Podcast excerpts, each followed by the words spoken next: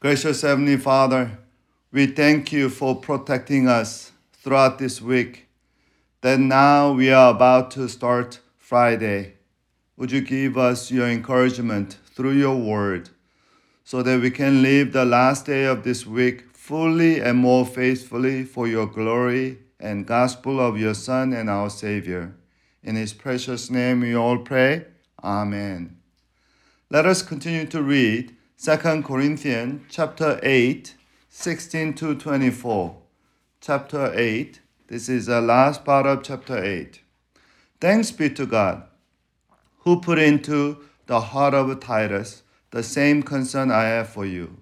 For Titus not only welcomed our appeal, but is coming to you with much enthusiasm and on his own initiative. And we are sending along with him the brother who is praised by all the churches for his service to the service to the gospel. What is more, he was chosen by churches to accompany us as we carry the offering, which we administer in order to honor the Lord Himself and show our eagerness to help. We want to avoid any criticism of the way we administer this liberal gift, for we are taking pain to what is right, not only in the eyes of the Lord, but also in the eyes of a man. In addition, we are sending with them our brother who has often proved to prove to us in many ways that he is zealous, and now even more so because of his uh, great confidence in you.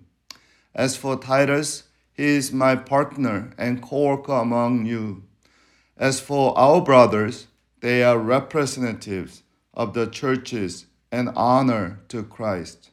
Therefore, show these men the proof of your love and the reason for our pride in you, so that churches can see it. It is not enough to exhort people to give, it is also equally necessary to make arrangement for collection and dispensation of their gifts and Paul now turned to this. He's going to send three people to Corinth to accomplish this effectively. He explains who they are so that when they arrive with a letter looking for money, the Corinthians may not be taken surprise but welcome them. Today's passage, which seemed a mundane and unsexy business letter, actually shed light on two major facts and truth about Christian life. First of all, early Christian Christianity and early church thrived because of unsung heroes. Unsung heroes. Today we see three of them Titus and the two unnamed brothers sent by Paul. Although we know a little bit about Titus in Galatians 2 and now in 2 Corinthians, and there is also a letter named after him, that Paul sent to him. We don't know much about Titus. Definitely, it's not famous like Paul or even uh, Timothy. Do you know anyone named Titus? Oh, you do? All right. Laurel greeted, Laurel nodded, but well, I don't. The other two apostles, Paul uh, did not bother to mention their names, other than they were most probably from churches in Macedonia. We don't know much about them. It is frustrating to Pauline scholars that Paul did not mention these other two disciple brothers. We like to know who they were, and we also like to know why Paul has decided to refer them in this very oblique, anonymous fashion. Once again, the scripture does not satisfy every curiosity of us and skip some details. But that doesn't mean that Paul was disrespecting these unsung heroes. When it comes to two brothers, we must assume that as a Paul, uh, as the letter is read out, Paul's letter is read out in Corinth, Titus will introduce them in person to the church. Though that doesn't make it any less strange that Paul doesn't name either one of them here. Perhaps Paul was anxious that if a letter somehow uh, falls into wrong hands, this man might uh, then be the target of unwelcome attention as being a possible carriers of a large sum of money. In any case, first to be introduced is a well known throughout the church because of a work of the gospel. Paul said, verse 18, the brother who is praised by all the churches for his service to the gospel.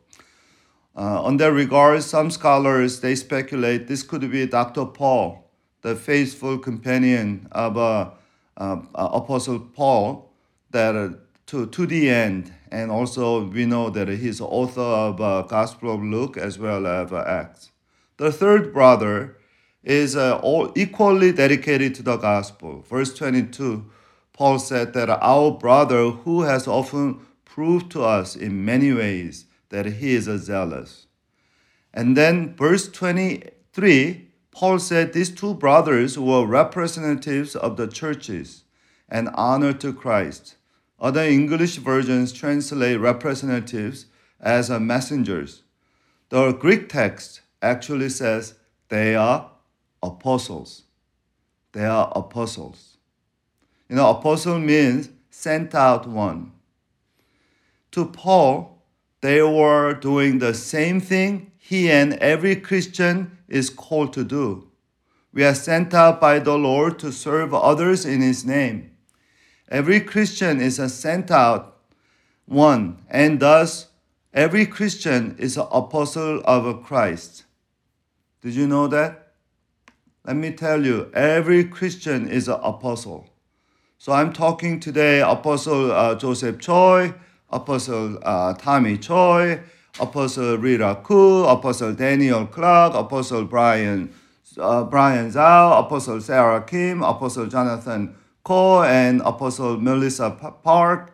Today we have a far less people. I intentionally skipped the others because we also need unsung heroes and and also some of people need to be a little humble so i skip those people on the screen but point is oh okay.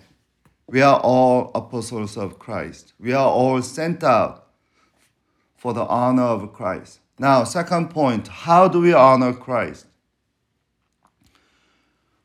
We are not just sent out to preach the gospel but today they are also sent out to administer the money not just a message of Christ, money for Christ.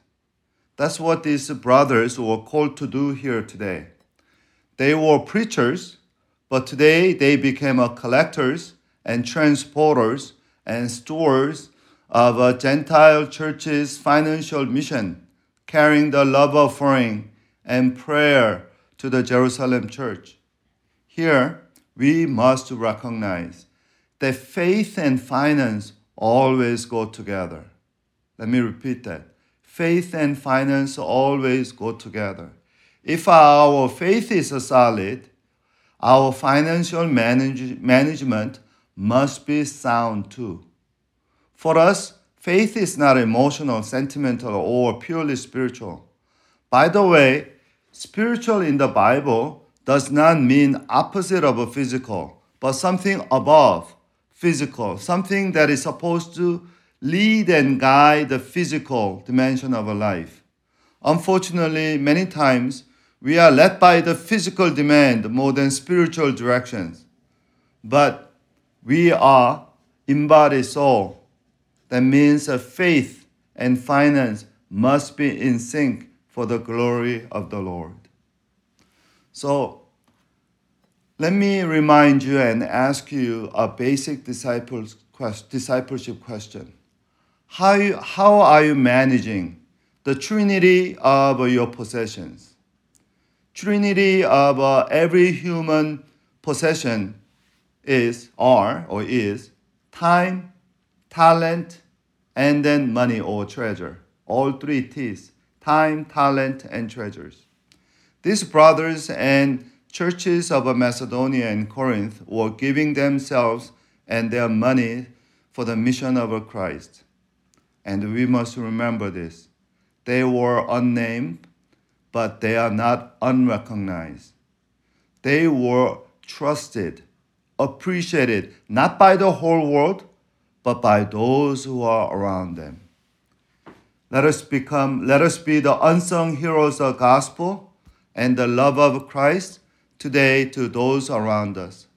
Let others in our lives praise God for our faithful apostleship and uh, our sound financial stewardship and service today. Let's pray. Gracious Heavenly Father, the fact that you know everything and everyone is enough for us. The truth that you know my heart and you wrote my name in your book of life with the blood of your only Son is enough for me. More than any fame and recognition in the world, I rather serve you in the smallest chores for your kingdom. For your gospel and for your church, nothing is a little to me. Help me to live faithfully with the little things first today. In the name and honor of Jesus, who knows all my ways, I pray. Amen.